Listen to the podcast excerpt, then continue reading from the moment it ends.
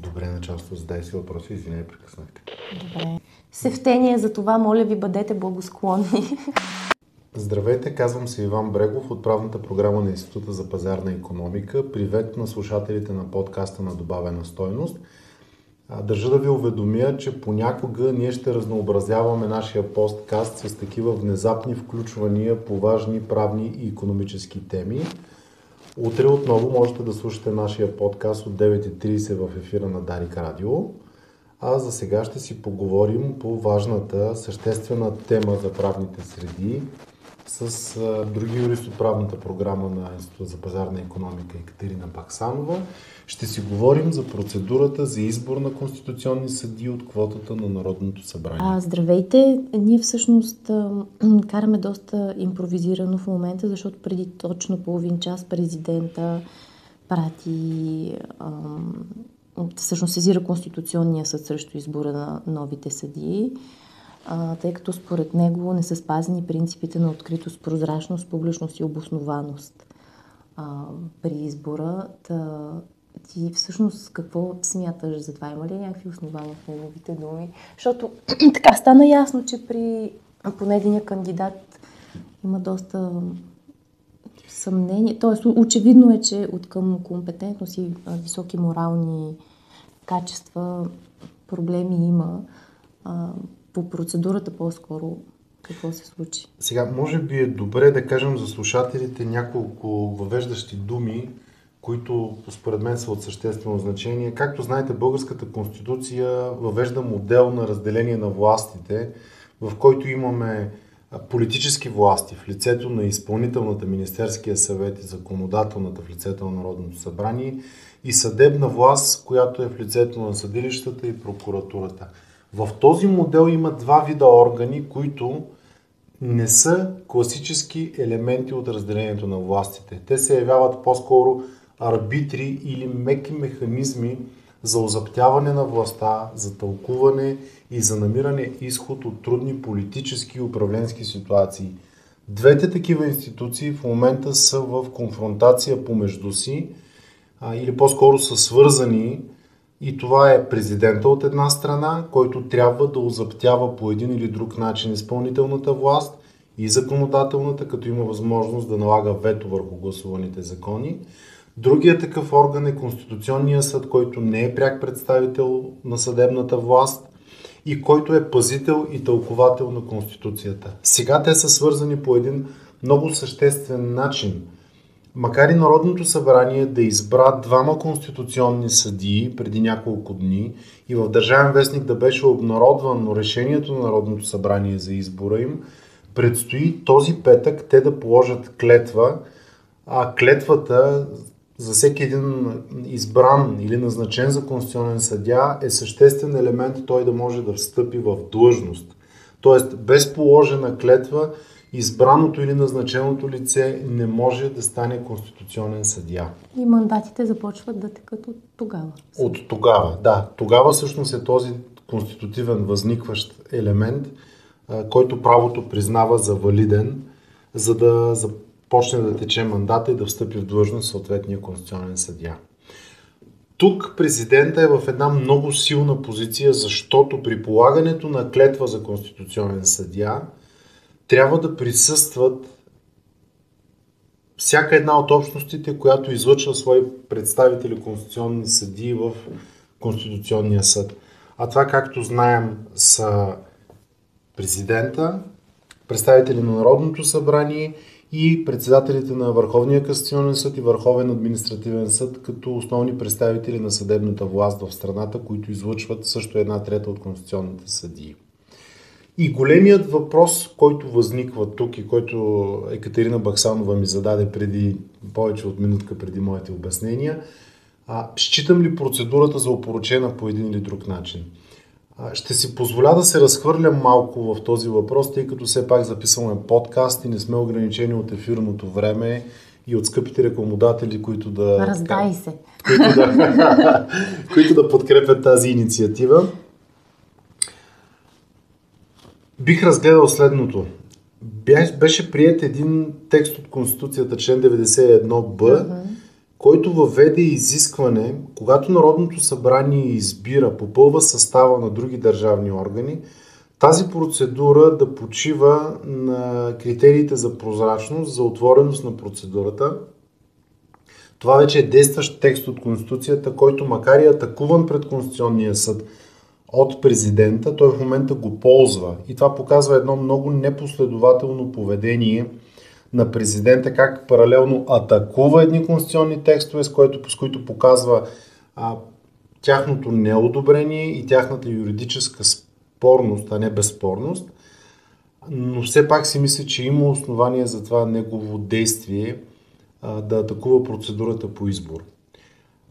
Втори елемент, който бих добавил и който е много важен за мен, президента е в своята правота да атакува тази процедура, не чисто на процедурните основания, колко бързо се е провела, колко бързо е било решението, дали Народното събрание е отчело определена конституционна практика или не. Президента е длъжен да оспори този избор, защото има съмнение относно професионалните качества на един от избраните конституционни съдии, но нещо друго, което като чили в обществения шум остава на заден план, а е много съществено. Нека да не забравяме, че Конституционният съд е този орган, който е единствено компетентен да се произнесе за това може ли или не може да бъде отстранен от длъжност и прекратен мандата на президента и на вице-президента. И както знаем, Народното събрание може да поиска от Конституционния съд отстраняването на държавния глава, но единствено Конституционния съд е способен да извърши едно такова производство, когато бъде сезиран и затова той трябва да бъде абсолютно политически неутрален. Трябва да няма никакво съмнение в безпристрастността на конституционните съдии. А както знаем, един от избраните Десислава Атанасова юридическия и стаж е протекал предимно под партийните знамена на ГЕРБ и това само по себе си крие опасност, ако възникне конфликт в настоящата политическа ситуация между Народното събрание и силните там политически сили и президента Радев и вице-президента Йотова, да имаме подозрение, че един от съдиите, който трябва да участва в това производство, би проявил политически симпатии и не би могъл да запази така необходимата независимост в тази ситуация. Това е нещо, което президента Радев в своето искане до Конституционния съд не е упоменал, но според мен от конституционно-правна гледна точка той е съществено важен. Чисто тактически дали това е правилен ход от страна на президента, защото тази година изтичат мандатите на двама от конституционните съдии, които а, трябва да бъдат назначени от президента.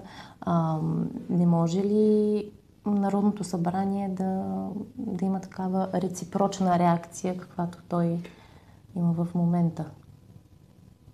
Реципрочна реакция да се оспори отново избора на президентската квота в Конституционния съд. Предполагам, че това би бил някакъв политически ход, който само още повече би блокирал mm-hmm. а, действията и функционирането нормалното на Конституционния съд, защото знаем, че сега той действа в състав от 10 души. И ако се блокира избора на още двама съдии, би означавало той да е така при един много ограничен състав да функционира, което поставя под съмнение доколко валидни а и легитимни биха били едни произнасяния по ключови конституционни дела, каквото ще бъде и дело номер едно от 2024 година във връзка с промените с Конституцията. Mm-hmm. А, това е политически целесъобразен ход, но не мисля, че чисто държавнически би бил оправдан и би срещнал голяма юридическа съпротива, както виждаме вече не само от гражданския сектор, ами и от адвокатурата с едни определени действия. Добре, а според тебе, понеже спомена реакция на адвокатурата, а и на гражданския сектор, не трябваше ли тези реакции да настъпят малко по-рано, когато а, всъщност предстои да се взема решение в решаващия орган, т.е. в Народното събрание? Благодаря ти за този въпрос. Знаем, че адвокатурата действа доста по-бавно, защото тя функционира с едни решения, които се приемат от всеки един адвокатски съвет в страната и след това от Висшия адвокатски съвет, когато постъпят определени предложения. Много кратък беше срока от номинацията до гласуването на двамата конституционни съдии и това не предполагаше много бързи действия от страна на адвокатурата. В същата хипотеза бяхме, когато се гласуваха конституционните промени преди нова година, всичко да се развива скорострелно, за да няма достатъчно време за институционална реакция. Така че, макар и късни, макар и не съвсем навременни, са съвсем на място тези реакции от страна на адвокатурата. По-добре да ги има, дори и късно. да ги няма. Да, Аз се го задавам този въпрос във връзка с едно решение от 94-та пак на Конституционния съд, според което в крайна сметка преценката дали даден кандидат притежава високите морални, нравствени и професионални качества, принадлежи на решаващия орган. След като това решение вече е взето, дали не става въпрос за малко след дъжд качулка, макар че, т.е. следва ли да, да товарим президента с ам, аз много добре разбирам този да. Е, въпрос. Тоест, трябва ли да се повтаря замисъл? Марковска, макар че в, в този случай имаме сезиране на Конституционния съд, за разлика от преди а, и клетвата? Сега, възможните действия, както и ти те казваш, са или президента да не беше се явил на клетвата, с което да не може Атанасова и Белазелков да встъпят в длъжност. Аз мисля, че той избра по-хитрия ход да успори решението на Народното събрание пред Конституционния съд, противен случай щяхме да влезем в една хипотеза, в която президента да не изпълнява свои конституционни правомощия, не отивайки на клетвата на, на конституционните съдии, на кандидат, избраните за конституционни съдии, но не встъпили Атанасова и Бела Зелков. И тогава той да вдигне много висока политическа топка на тройната коалиция или с глобката в Народното събрание, с което те да са в хипотеза да поискат от Конституционния съд отново да разгледа дали Радев не изпълнява конституционни правомощи и да поискат неговото отстраняване или, или импичмент, както е, е популярно. Затова той се предпази от едно такова действие, сезирайки Конституционния съд. Разбира се, това е хитър ход. Това е по-спокойния, по-умерен и по-премислен ход.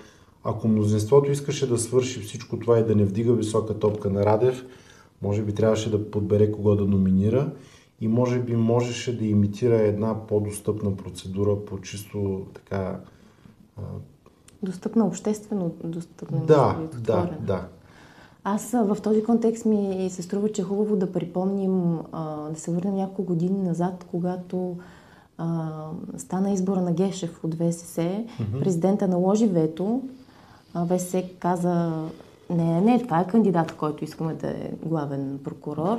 Върнаха го и тогава всъщност той имаше възможност да сезира Конституционния съд за тълкуване на т.е. дали има срок, в който той трябва да, да издаде указа си.